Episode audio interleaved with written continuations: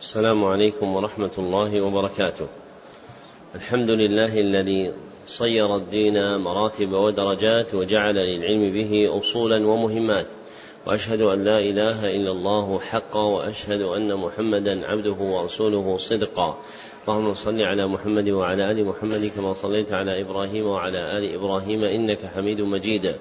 اللهم بارك على محمد وعلى آل محمد كما باركت على إبراهيم وعلى آل إبراهيم إنك حميد مجيد أما بعد فحدثني جماعة من الشيوخ وهو أول حديث سمعته منهم بإسناد كل إلى سفيان بن عيينة عن عمرو بن دينار عن أبي قابوس مولى عبد الله بن عمرو عن عبد الله بن عمرو بن عاص رضي الله عنهما قال قال رسول الله صلى الله عليه وسلم الراحمون يرحمهم الرحمن تبارك وتعالى. ارحموا من في الأرض يرحمكم من في السماء. ومن آكد الرحمة رحمة المعلمين بالمتعلمين في تلقينهم أحكام الدين وترقيتهم في منازل اليقين ومن طرائق رحمتهم إيقافهم على مهمات العلم بإقراء أصول المتون وتبيين مقاصدها الكلية ومعانيها الإجمالية ليستفتح بذلك المبتدئون تلقيهم ويجد فيه المتوسطون ما يذكرهم ويطلع منه المنتهون إلى تحقيق مسائل العلم. وهذا إتمام إقراء الكتاب الثاني عشر من برنامج مهمات العلم في سنته الأولى وهو كتاب الورقات للعلامة أبي المعالي الجويني رحمه الله. وقد انتهى بنا البيان إلى قول المصنف والخاص يقابل العام. نعم. أحسن الله إليكم. بسم الله الرحمن الرحيم. الحمد لله والصلاة والسلام على رسول الله. اللهم اغفر لنا ولشيخنا ولوالدينا وللمسلمين والمسلمات. قال الجويني رحمه الله تعالى والخاص يقابل العام والتخصيص تمييز بعض الجملة وهو ينقسم إلى متصل ومنفصل فالمتصل الاستثناء والتقييد بالشرط والتقييد بالصفة والاستثناء إخراج ما لولاه لدخل في الكلام وإنما يصح بشرط أن يبقى من المستثنى منه شيء ومن شرطه أن يكون متصلا بالكلام ويجوز تقديم الاستثناء على المستثنى منه ويجوز الاستثناء من الجنس ومن غيره والشرط يجوز أن يتأخر عن المشروط ويجوز أن يتقدم على المشروط والمقيد بالصفة يحمل عليه المطلق كالرقبة قيدت بالإيمان في بعض المواضع وأطلقت في بعض المواضع فيحمل المطلق على المقيد. ويجوز تخصيص الكتاب بالكتاب وتخصيص الكتاب بالسنة وتخصيص السنة بالكتاب وتخصيص السنة بالسنة وتخصيص النطق بالقياس. ونعني بالنطق قول الله سبحانه وتعالى وقول الرسول صلى الله عليه وسلم. ذكر المصنف رحمه الله تعالى هنا فصلا من فصول أصول الفقه. هو الخاص. أتبع به العام وذكر الصلة بينهما فقال فقال والخاص يقابل العام إشارة إلى تعلقه به على وجه المقابلة في الدلالة والأحكام. وإذا كان العام اصطلاحا على المختار كما تقدم هو اللفظ الموضوع لاستغراق جميع أفراده بلا حصر فإن الخاص اصطلاحا هو اللفظ الموضوع للدلالة على فرد مع حصر. هو اللفظ الموضوع للدلالة على فرد أو أكثر للدلالة على فرد أو أكثر مع حصر. وحكمه المترتب عليه هو التخصيص المشار إليه بقول المصنف تمييز بعض الجملة. أي إخراج بعض لفظ العام لأن الخاص لفظ دال على مقصود معين فإذا ورد على العام ما أخرج بعض الأفراد عن حكمه كان التخصيص تمييزا لبعض الأفراد عن بعض. ثم ذكر قسمه المخصصات إلى قسمين اثنين. أولهما المخصصات المتصلة والثاني المخصصات المنفصلة. والمراد بالمخصصات المتصلة التي لا تستقل بنفسها. المراد بالمخصصات المتصلة التي لا تستقل بنفسها. وأما المخصصات المنفصلة فهي التي تستقل بنفسها. ثم عد من المخصصات المتصلة الاستثناء والشرط والصفة وذكر حد الأول فقط دون الآخرين. فالاستثناء إخراج ما لولاه لدخل في الكلام بأداة مخصوصة. إخراج ما لولاه لدخل في الكلام بأداة مخصوصة. وهذه الأداة هي عند قوم إلا أو إحدى أخواتها والاستثناء الشرعي أوسع من ذلك. وذكر المصنف للاستثناء شرطين الأول أن يبقى من المستثنى منه شيء فلا يكون مستغرقا جميع الأفراد. كقولك علي ألف إلا الفا فهذا استثناء لا يصح ويكون باطلا. والثاني أن يكون متصلا بالكلام فلا يتأخر النطق بالاستثناء عن النطق بالمستثنى منه حقيقة أو حكما. ثم ذكر أنه يجوز تقديم الاستثناء على المستثنى منه لأنه لا أثر له في الحكم به وأنه يجوز الاستثناء من الجنس ومن غيره أي من أفراد اللفظ العام المذكور في الاستثناء أو من غيره. وجعله بعضهم شرطا والصحيح خلافه. ثم ذكر بعد ذلك التخصيص بالشرط. في قوله والشرط يجوز أن يتأخر عن المشروط. ومراده بالشرط الشرط اللغوي. ثم ذكر التخصيص بالصفة. فقال والمقيد بالصفة يحمل على المطلق يحمل عليه المطلق كالرقبة قيدت بالإيمان في بعض المواضع إلى آخر ما ذكر. والمطلق هنا أريد به العام. والقدماء من الأصوليين منهم من يسمي العام مطلقا والمطلق عاما تسمحا في العبارة لوجود معنى مشترك بينهما. لوجود معنى مشترك بينهما. والصفة هنا تشمل كل معنى يمكن أن يحصر عموم العام في بعض الأفراد. تشمل كل معنى يمكن أن يحصر عموم العام في بعض الأفراد. والمطلق اصطلاحا هو اللفظ الموضوع لاستغراق جميع أفراده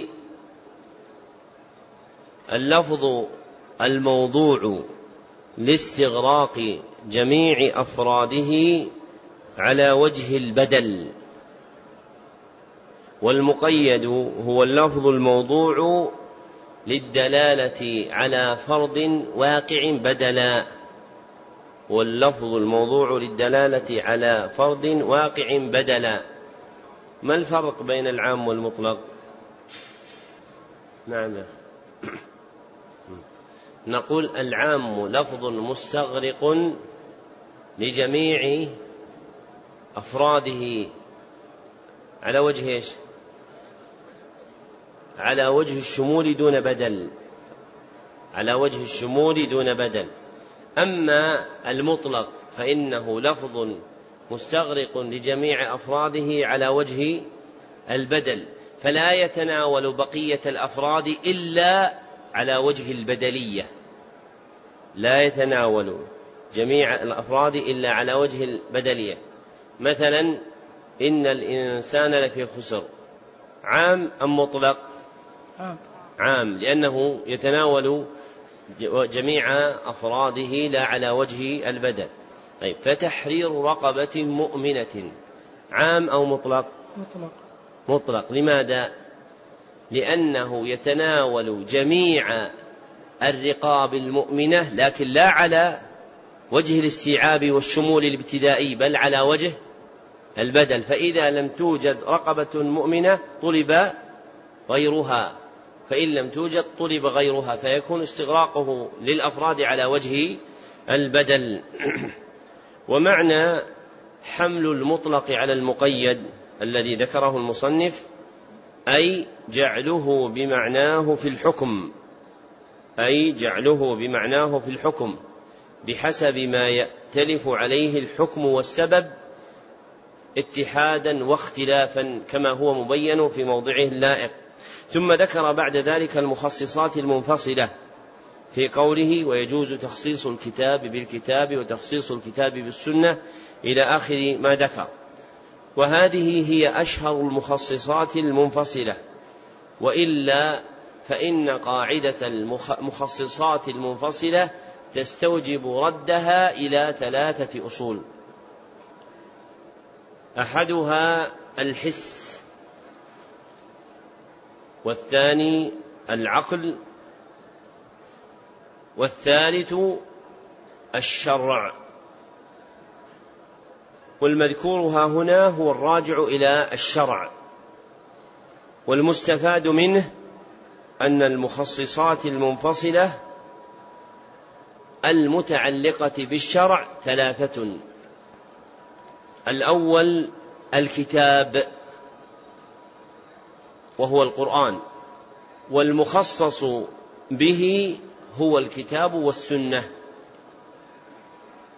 كما قال ويجوز تخصيص الكتاب بالكتاب وقال وتخصيص السنة بالكتاب.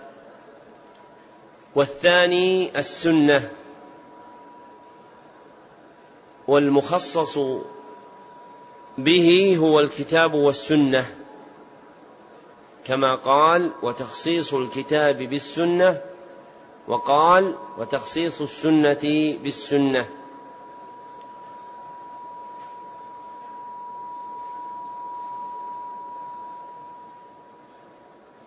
والقسم الثالث القياس.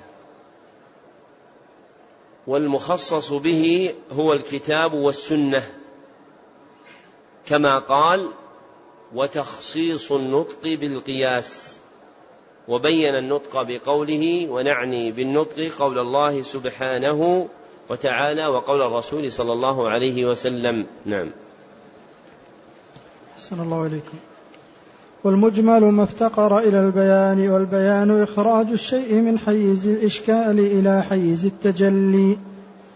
والنص ما لا يحتمل إلا معنى واحدا وقيل ما تأويله تنزيله وهو مشتق من منصة العروس وهو الكرسي. والظاهر ما احتمل أمرين أحدهما أظهر من الآخر ويؤول الظاهر بالدليل ويسمى الظاهر بالدليل. ذكر المصنف رحمه الله هنا فصلا من أصول الفقه يتعلق بدلالة الألفاظ هو المجمل وعرفه بقوله والمجمل ما افتقر إلى البيان أي احتاج إليه فلا يتضح المقصود إلا به. وعلى المختار فالمجمل اصطلاحا هو ما احتمل معنيين أو أكثر لا مزية لأحدهما على الآخر. هو ما احتمل معنيين أو أكثر لا مزية لأحدهما على الآخر. وهذا الاحتمال هو الافتقار الذي أشار إليه المصنف بقوله ما افتقر إلى البيان. فإن وجود الاحتمال هو سبب الافتقار. ثم عرف البيان بتعريف انتقده هو في كتاب البرهان. فقال هنا والبيان إخراج الشيء من حيز الإشكال إلى حيز التجلي. ووجه نقده عنده ذكر الحيز فيه لأن الحيز من الصفات الحسية والبيان ليس حسيا. وأظهر منه عبارة وأسلم أن يقال إن البيان اصطلاحا هو إيضاح المجمل هو إيضاح المجمل. ثم ذكر تعريف النص بقولين فقال والنص ما لا يحتمل إلا معنى واحد وقيل ما تأويله تنزيله. والمختار منهما الأول وهو أن النص اصطلاحا ما لا يحتمل إلا معنى واحدا. ثم أشار إلى أنه مشتق من منصة العروس بكسر الميم لأنها اسم آلة وفتحها لحن. وما أراده من الاشتقاق ليس على المعنى المتقرر عند أهل العربية. وإنما أراد به المعنى العام من جهة التلاقي بين الحروف وبهذا يعتذر عن المصنف. ثم ذكر بعد ذلك الظاهر فقال والظاهر ما احتمل أمرين أحدهما أظهر من الآخر. وهذا هو الظاهر بنفسه. وأشار إلى نوع آخر فقال ويؤول الظاهر بالدليل ويسمى الظاهر بالدليل ويسمى الظاهر بالدليل وهو اختصارا المسمى بالمؤول وتعريفه اصطلاحا هو اللفظ الذي صرف عن معناه الظاهر إلى معنى مرجوح لدليل دل عليه. هو اللفظ الذي صرف عن معناه الظاهر إلى معنى مرجوح لدليل دل عليه. فهذا يكون ظاهرا باعتبار غيره. ويسمى مؤولا. وعلم بهذا أن الظاهر نوعان. أحدهما الظاهر بنفسه. وهو ما احتمل معنيين أحدهما أرجح من الآخر. ما احتمل معنيين أحدهما أرجح من الآخر. والثاني الظاهر بغيره. الظاهر بغيره. وهو ما احتمل معنيين أحدهما أرجح من الآخر لقرينة خارجية. ويسمى المؤول. نعم. أحسن الله إليكم. الأفعال.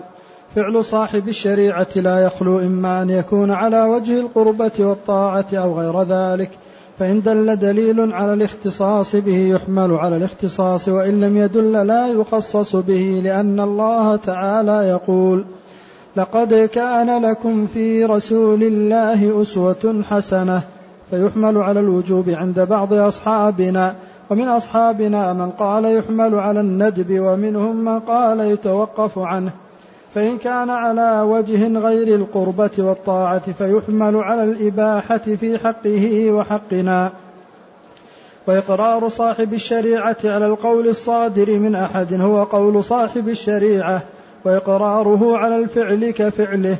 وما فعل في وقته في غير مجلسه وعلم به ولم ينكره فحكمه حكم ما فعل في مجلسه. ذكر المصنف رحمه الله تعالى هنا فصلا آخر من فصول من أصول الفقه في ترجمة بوب بها فقال الأفعال وأراد بها فعل صاحب الشريعة كما صرح وصاحب الشريعة هو الرسول صلى الله عليه وسلم وإنما سمي صاحب الشريعة لأنه مبلغها وأصل الصحبة هي المقارنة ووجه المقارنة بين الشريعة والرسول هو التبليغ وليس التشريع أما التشريع فلله سبحانه وتعالى وليس الرسول صلى الله عليه وسلم شارعا. بل هو مبلغ عن الله والشارع هو الله وحده. فبين النبي صلى الله عليه وسلم وبين الشريعة نوع اقتران بالبلاغ. وبين المصنف حكم فعل صاحب الشريعة لأنه من الأدلة عند الأصوليين. وقسمه تبعا لغيره بملاحظة ما وجد فيه قصد القربة وما خلا من القصد المذكور فجعله نوعين. الأول ما كان مفعولا على وجه القربة والطاعة. والثاني ما كان مفعولا على غير وجه القربة والطاعة. ما كان مفعولا على غير وجه القربة والطاعة. فالثاني مما كان مفعولا على غير وجه القربة والطاعة يحمل على الإباحة في حقه وحقنا. أما الأول فهو قسمان اثنان أحدهما ما دل دليل على اختصاصه به فيحمل عليه ويكون له وحده دون غيره. والآخر ما لم يدل دليل على اختصاصه به فلا يخصص به لأن الله تعالى يقول لقد كان لكم في رسول الله أسوة حسنة فالأصل طلب التأسي به ودعوى التخصيص لا تأتلف مع الأمر بالتأسي. وأشار المصنف رحمه الله تعالى إلى اختلاف النظار من الشافعية في ذلك على ثلاثة أقوال. الأول أنه يحمل على الوجوب. والثاني أنه يحمل على الندب. والثالث أنه يتوقف عنه. ما معنى يتوقف عنه؟ بعيد يا أخي ها. لا يعمل به من غيره. أنت في الشاطئ الآخر إذا توصلنا صوتك أجب. ها يا أخي. نعم؟ لا يكون من من الاثنين. ومعنى قولهم يتوقف عنه أي لا يحكم عليه بكونه واجبا أو ندبا ولكن يحكم عليه بأنه مطلوب مأمور به. فليس المراد بالتوقف عنه عدم فعله بل المراد التوقف عن الحكم عليه أهو واجب أم مندوب. فيثبت له القدر المشترك بينهما من الطلب دون المصير إلى تعيين المقصود من طلبه أهو الإيجاب أم الندب. ثم ذكر تبعا للفعل الإقرار وأنه يجري مجرى القول والفعل. فإقراره صلى الله عليه وسلم لقول صادر من أحد كقوله وإقراره على الفعل كفعله. وما قيل أو فعل في مجلسه صلى الله عليه وسلم ولم ينكره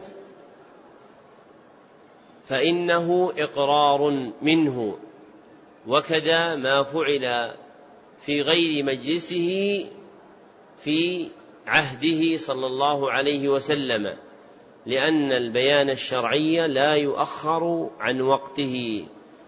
كما قال جابر في الصحيح كنا نعزل والقرآن ينزل مستدلا على وقوع الإقرار على ذلك.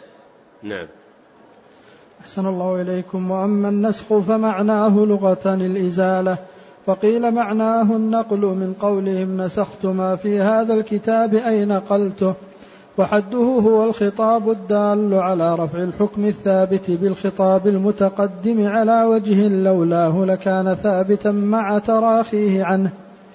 ويجوز نسخ الرسم وبقاء الحكم ونسخ الحكم وبقاء الرسم والنسخ إلى بدل وإلى غير بدل وإلى ما هو أغلظ وإلى ما هو أخف. ويجوز نسخ الكتاب بالكتاب ونسخ السنة بالكتاب ونسخ السنة بالسنة. ويجوز نسخ المتواتر بالمتواتر منهما ونسخ الآحاد بالآحاد وبالمتواتر. ولا يجوز نسخ المتواتر بالآحاد. ذكر المصنف رحمه الله تعالى هنا فصلا آخر من أصول الفقه هو النسخ وعرفه لغة فقال فمعناه لغة الإزالة وقيل معناه النقل. من قولهم نسخت ما في هذا الكتاب أي نقلته. أي لأن ما في الكتاب باق فيه. والنسخ مختلف في قياس أصله اللغوي كما ذكر ابن فارس في مقاييس اللغة. والأشبه أن النسخ أصله في اللغة هو الرفع. ويندرج فيه الإزالة والنقل معا فإنهما تصيران إلى معنى الرفع. ثم أتبعه بتعريفه اصطلاحا فقال حده هو الخطاب الدال على رفع الحكم الثابت إلى آخر ما ذكر. وهذا الذي ذكره هو تعريف الناسخ إلى النسخ. فإن الخطاب الدال على رفع الحكم الثابت بالخطاب المتقدم إلى آخره يصدق على الناسخ. وليس تعريفا للنسخ. والناسخ موجب النسخ والنسخ حكمه ولا يختص برفع الحكم الثابت بالخطاب المتقدم. والمراد بالثبوت بقاء العمل به. والمختار أن النسخ اصطلاحا هو رفع الخطاب الشرعي. هو رفع الخطاب الشرعي أو حكمه الثابت أو هما معا بخطاب شرعي متراخ ورفع الخطاب الشرعي أو حكمه الثابت أو هما معا بخطاب شرعي متراخ. وهو يتضمن ذكر مرفوع ورافع وشرط للرفع. فالمرفوع هو الخطاب الشرعي أو حكمه أو هما معا. والرافع هو الخطاب الشرعي الآخر. وشرط الرفع تأخر الخطاب الشرعي الرافع. ثم ذكر أقسام النسخ باعتبار متعلقه. وذلك في قوله ويجوز نسخ الرسم وبقاء الحكم إلى آخر ما ذكر. فالنسخ باعتبار متعلقه نوعان. أحدهما نسخ الرسم وبقاء الحكم. نسخ الرسم وبقاء الحكم. والآخر نسخ الحكم وبقاء الرسم. نسخ الحكم وبقاء الرسم. ولهما صنو ثالث مقارن هو ثالث الأقسام وهو نسخ الرسم والحكم معا. وهو نسخ الحكم الرسم والحكم معا. والمراد بالرسم اللفظ وأشير إليه بالرسم لأنه يكتب. فأصل الرسم هو الكتابة. ثم ذكر أقسام النسخ باعتبار المنسوخ إليه فقال والنسخ إلى بدل وإلى غير بدل إلى آخر ما قال. فالمنسوخ إليه قسمان اثنان أحدهما منسوخ إلى غير بدل لا في رسمه ولا في حكمه. منسوخ إلى غير بدل لا في رسمه ولا في حكمه. والآخر منسوخ إلى بدل في رسمه وحكمه معا. منسوخ إلى بدل في رسمه وحكمه معا. فيبدل الرسم والحكم ويحل غيرهما محلهما. أو يبدل الرسم فقط ويبقى الحكم السابق. أو يبدل الحكم فقط ويبقى الرسم السابق. والمنسوخ إلى بدل في حكمه يقسم إلى قسمين. والمنسوخ إلى بدل في حكمه يقسم إلى قسمين. أحدهما منسوخ إلى بدل أغلظ. والآخر منسوخ إلى بدل أخف. وتقتضي القسمة العقلية ثالثا هو النسخ إلى سنتم. هو النسخ إلى مساو كنسخ القبلة من بيت المقدس إلى الكعبة.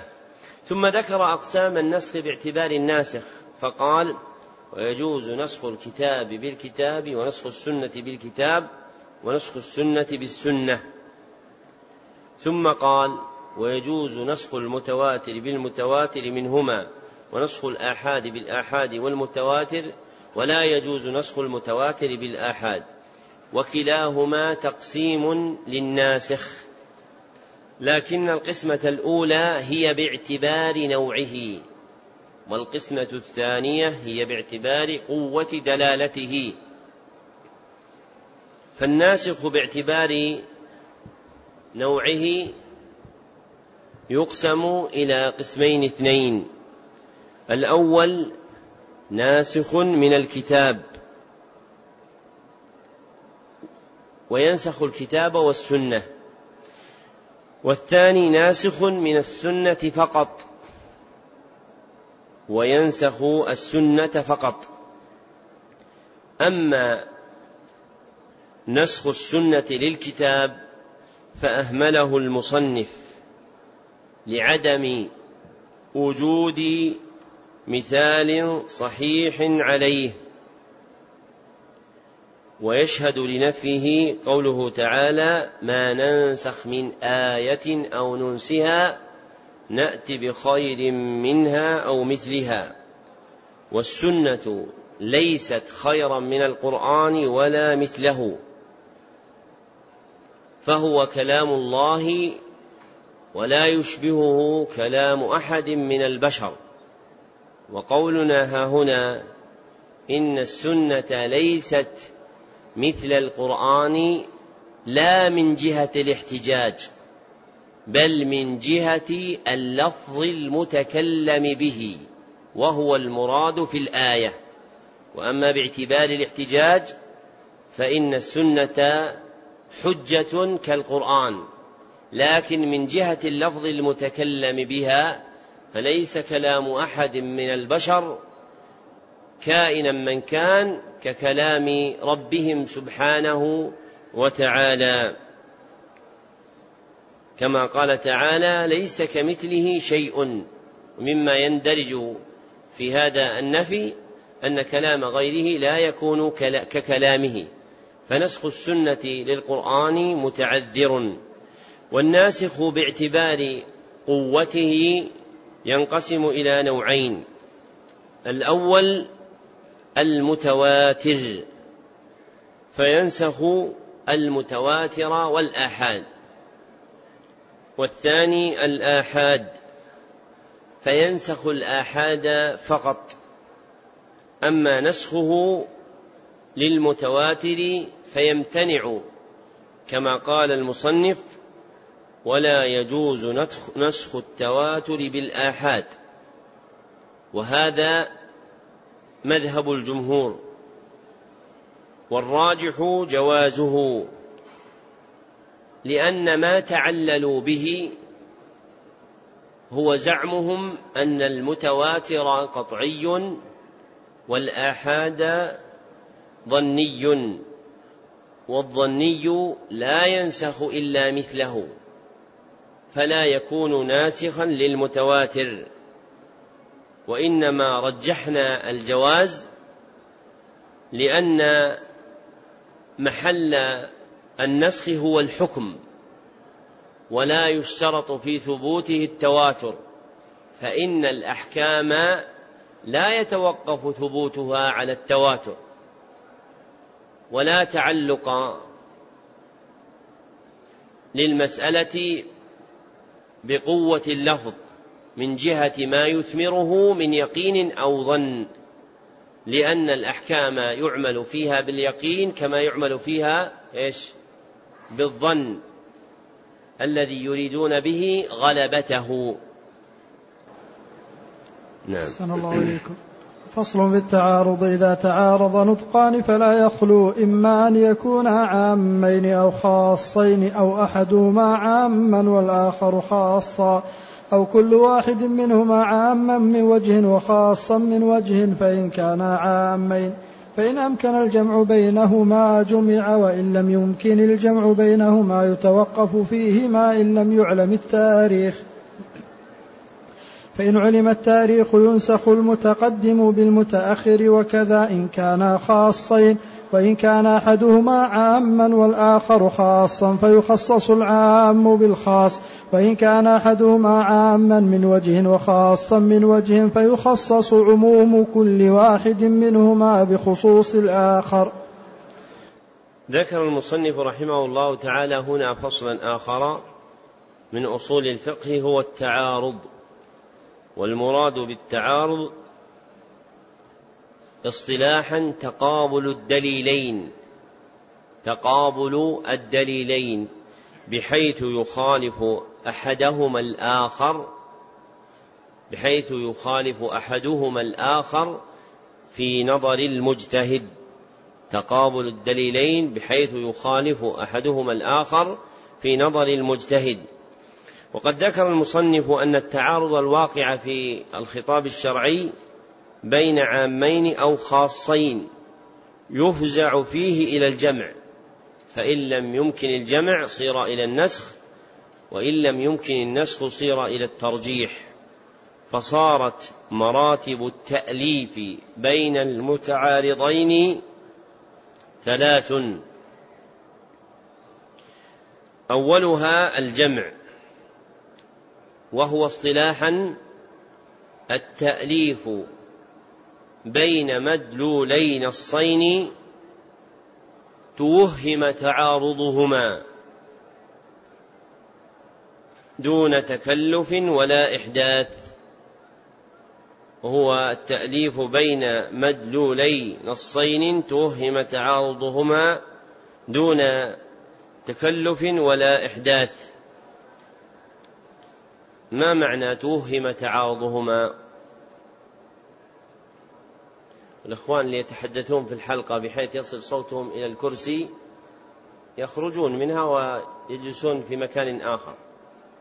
الإخوان اللي في الخلف اجلسوا في مكان آخر. إذا كنتم غير مستغلين بعبادة العلم تحدثا مع بعضكما. ما الجواب؟ أحسن.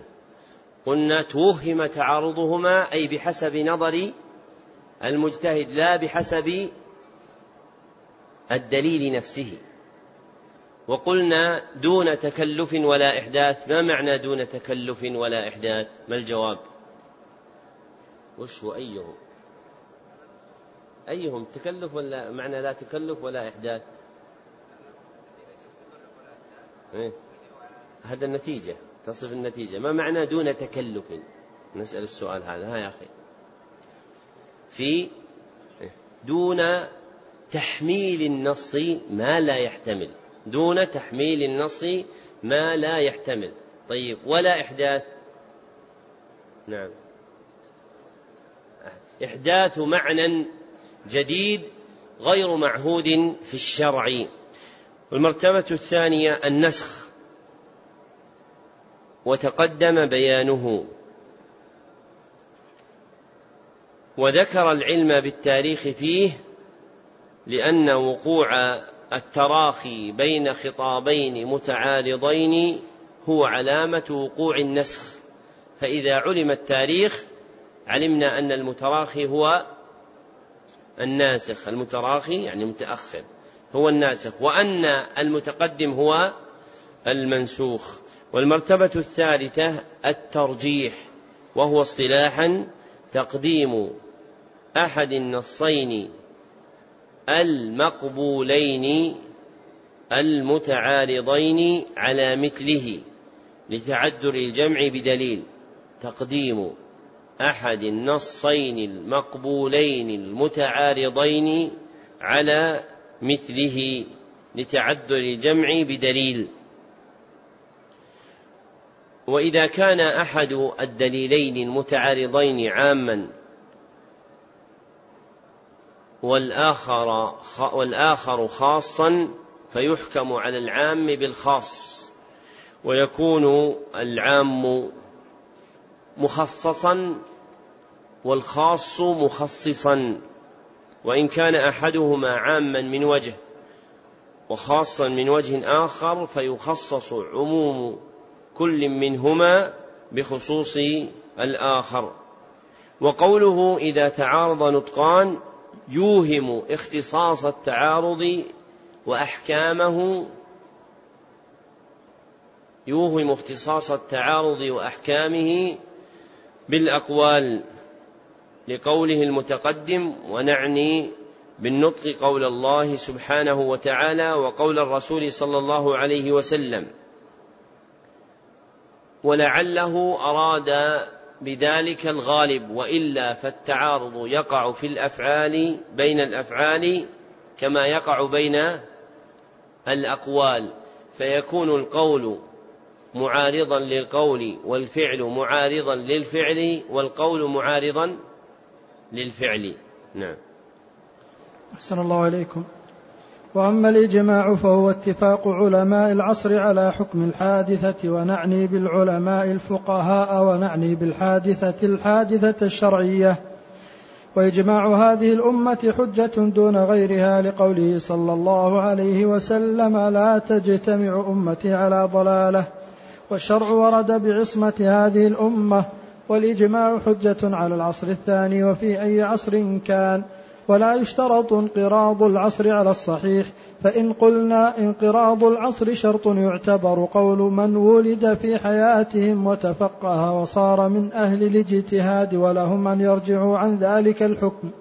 والإجماع يصح بقولهم وبفعلهم وبقول البعض وبفعل البعض وانتشار ذلك وسكوت الباقين عنه. ذكر المصنف رحمه الله هنا فصلا آخر.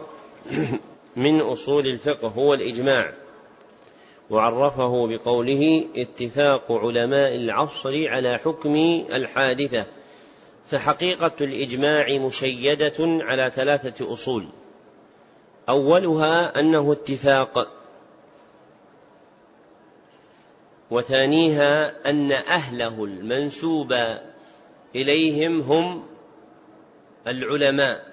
هم العلماء وأراد منهم الفقهاء لا غيرهم من علماء العلوم الأخرى.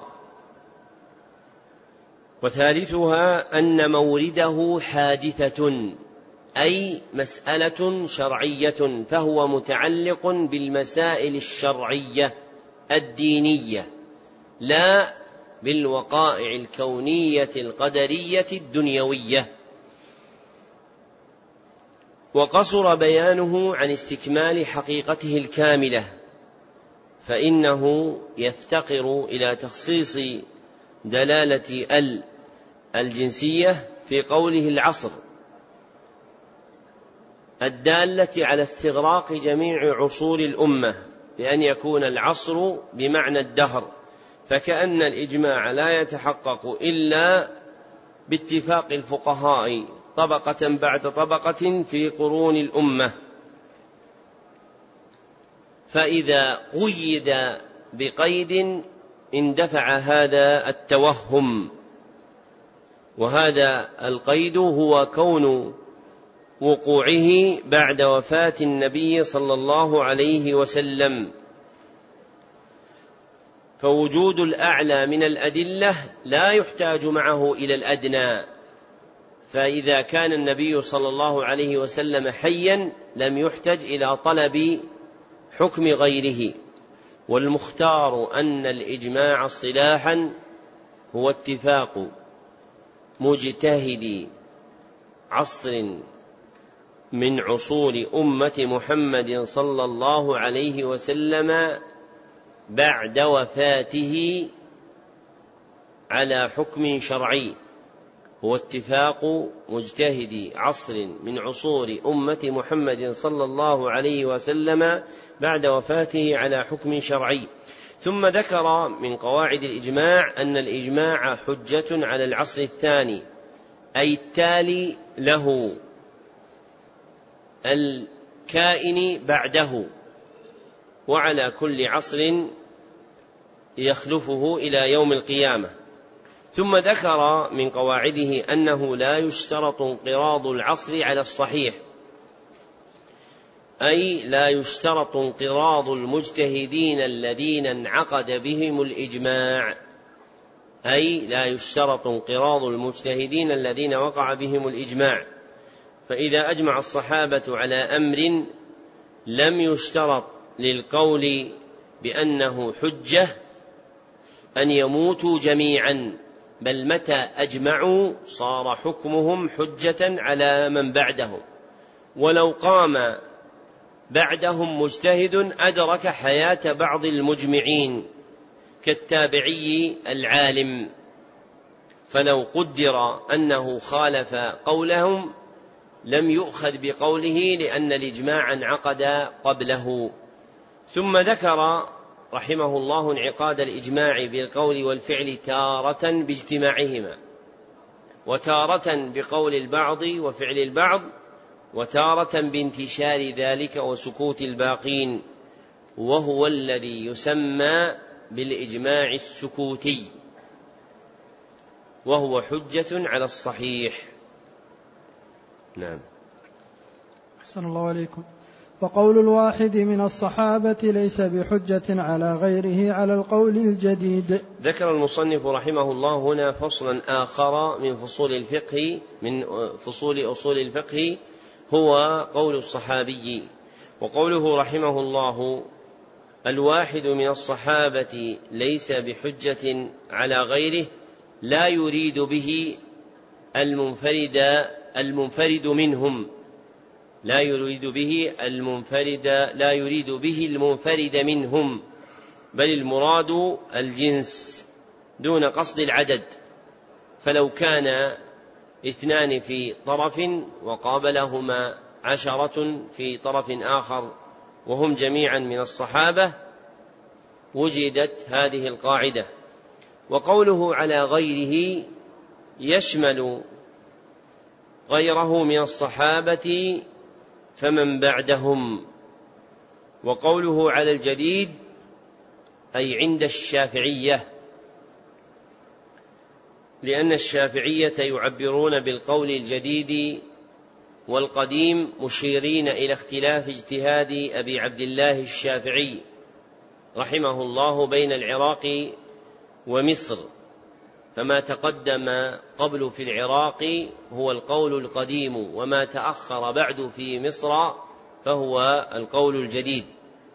والمختار هو أن قول الصحابي حجة بشرطين اثنين.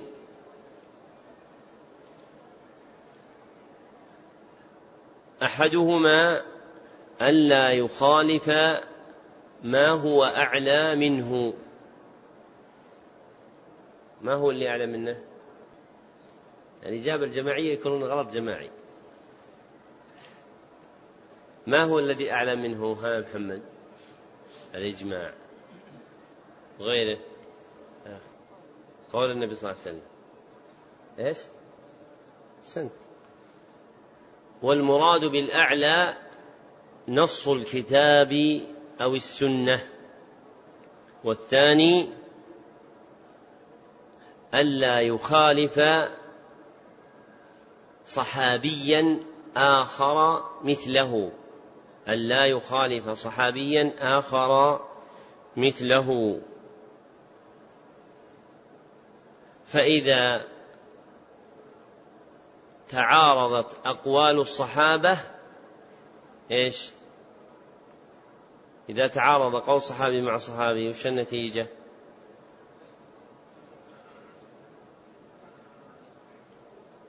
ارفع صوتي.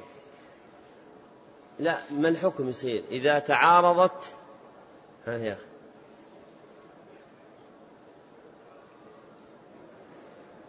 ما العبارة؟ يقولون إذا تعارضت تساقطت. وهذا من سقطات اللسان عند المعبرين به. فإن أقوال الصحابة ومذاهبهم أشرف من التعبير عنها بالتساقط. كما ذكر ابن حجر رحمه الله تعالى والأدب مع جنابهم أن يقال إن أقوال الصحابة ومذاهبهم إذا تعارضت ارتفعت. ما معنى ارتفعت؟ عن الحجية. ارتفعت عن الحجية. فلم يكن قول أحدهما حجة على الآخر. وقد أشار إلى هذين الشرطين. العلامة ابن عثيمين رحمه الله تعالى في قوله قول الصحابي حجة على الأصح ما لم يخالف مثله فما رجح. اكتبوا. قول الصحابي حجة على الأصح ما لم يخالف مثله فما رجح. نعم. أحسن الله إليكم. وأما الأخبار فالخبر ما يدخله الصدق والكذب. والخبر ينقسم إلى قسمين آحاد ومتواتر. فالمتواتر ما يوجب العلم وهو أن يروي جماعة لا يقع التواطؤ على الكذب من مثلهم إلى أن ينتهي إلى المخبر عنه ويكون في الأصل عن مشاهدة أو سماع لا عن اجتهاد. والآحاد هو الذي يوجب العمل ولا يوجب العلم وينقسم إلى مرسل ومسند. فالمسند ما اتصل إسناده والمرسل ما لم يتصل إسناده فإن كان من مراسيل غير الصحابة فليس بحجة إلا مراسيل سعيد بن المسيب. إلا مراسيل سعيد بن المسيب فإنها فتشت فوجدت. الأفصح فيه الفتح أما الكسر فضعيف. نعم فإنها.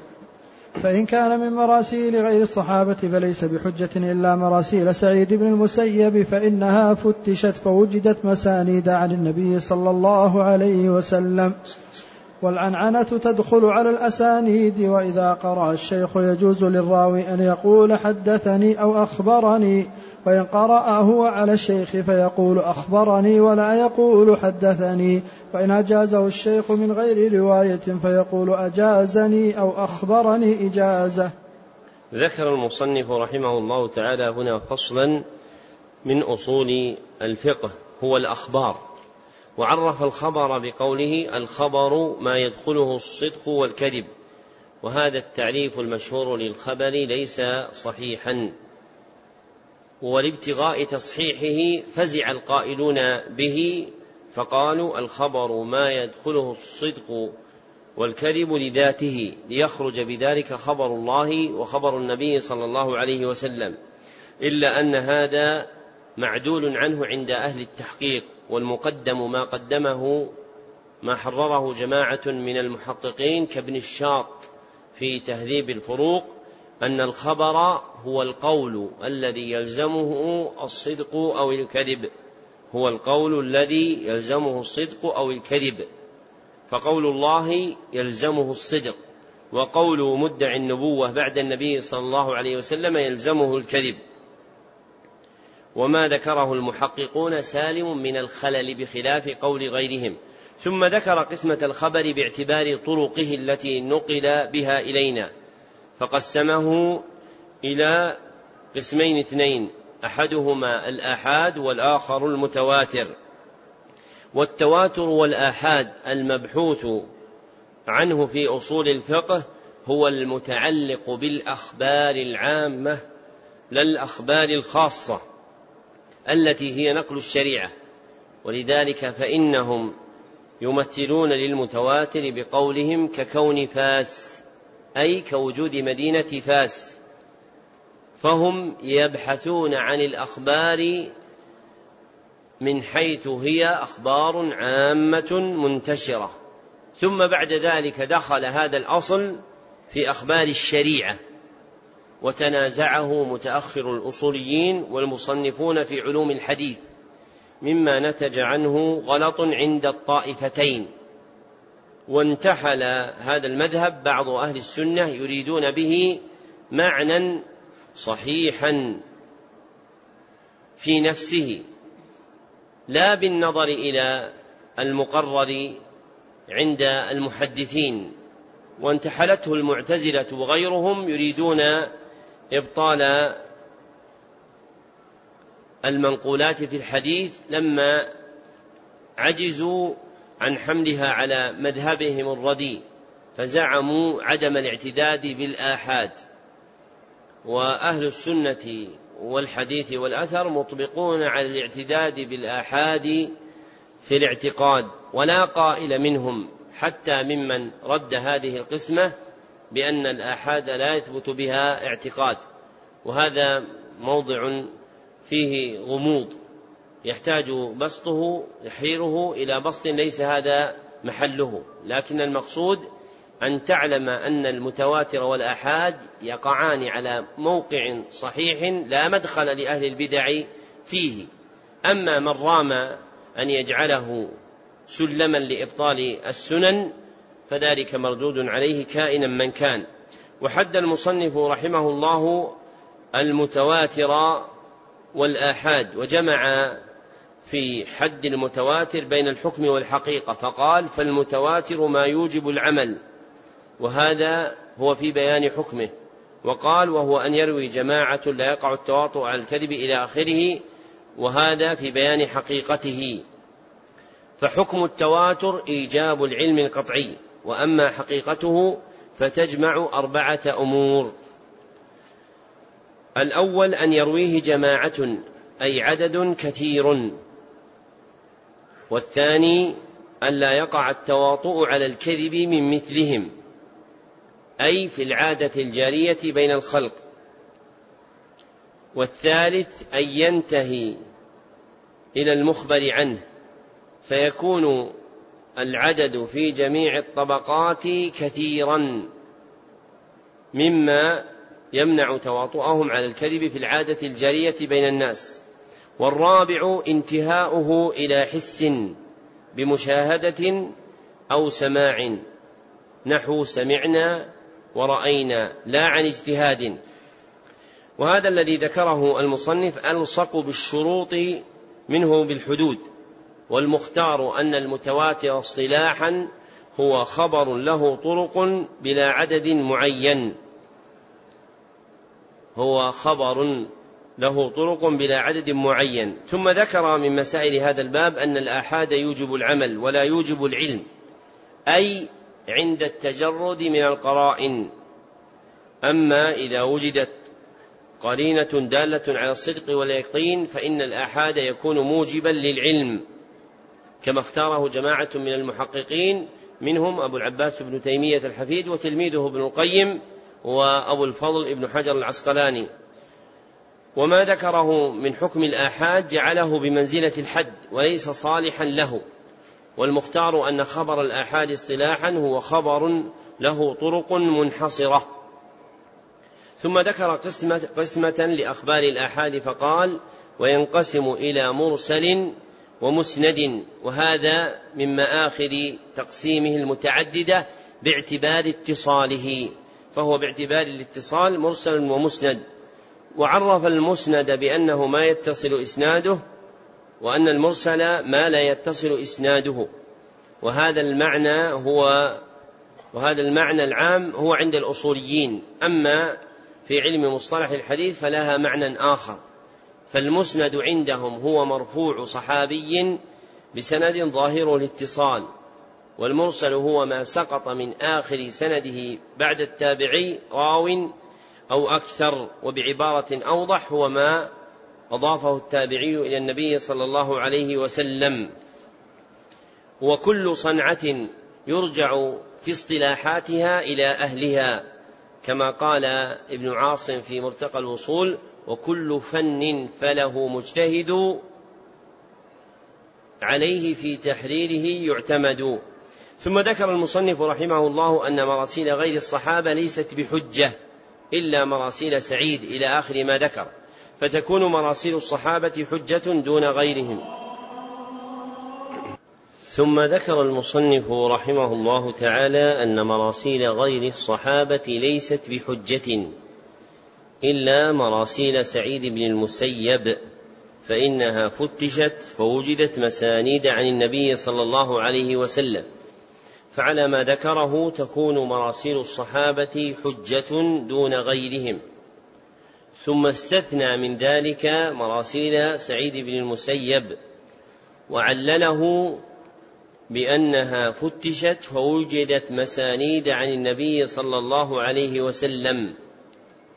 وحينئذ فليس لهذا الاستثناء معنى كما ذكره رحمك الله. كما ذكره جماعة من المحققين كابن الفركاح وغيره لأنه إذا فتشت ووجدت مسانيد فالحجة المعتمدة هي في المسند لا المرسل وهذا الاستثناء لا يصح حتى في مذهب الشافعي. ثم ذكر أن العنعنة تدخل على الأسانيد والمراد بها كلمة عن الواردة في الإسناد. وذكر دخولها على الأسانيد تنبيها إلى تجاذبها بين المسند والمرسل عند الأصوليين والاتصال والانقطاع عند المحدثين فهي تحتمل اللقي وعدمه. ثم ذكر ثلاث مسائل من التحمل ونقل الرواية. الأولى إذا قرأ الشيخ فيجوز للراوي أن يقول حدثني أو أخبرني. مع الإفراد. فإن كان معه غيره قال حدثنا وأخبرنا. والثانية إن قرأ هو على الشيخ فيقول أخبرني ولا يقول حدثني. مع الانفراد فإن كان مع غيره قال أخبرنا. الثالثة إن أجازه الشيخ من غير رواية فيقول أجازني أو أخبرني إجازة. وهذا آخر شرح هذه الجملة من الكتاب على نحو مختصر. يوقف على مقاصده الكلية ويبين معانيه الإجمالية. اللهم إنا نسألك علما في المهمات ومهما في المعلومات وبالله التوفيق ونستكمل تتمة الكتاب بعد الصلاة بإذن الله.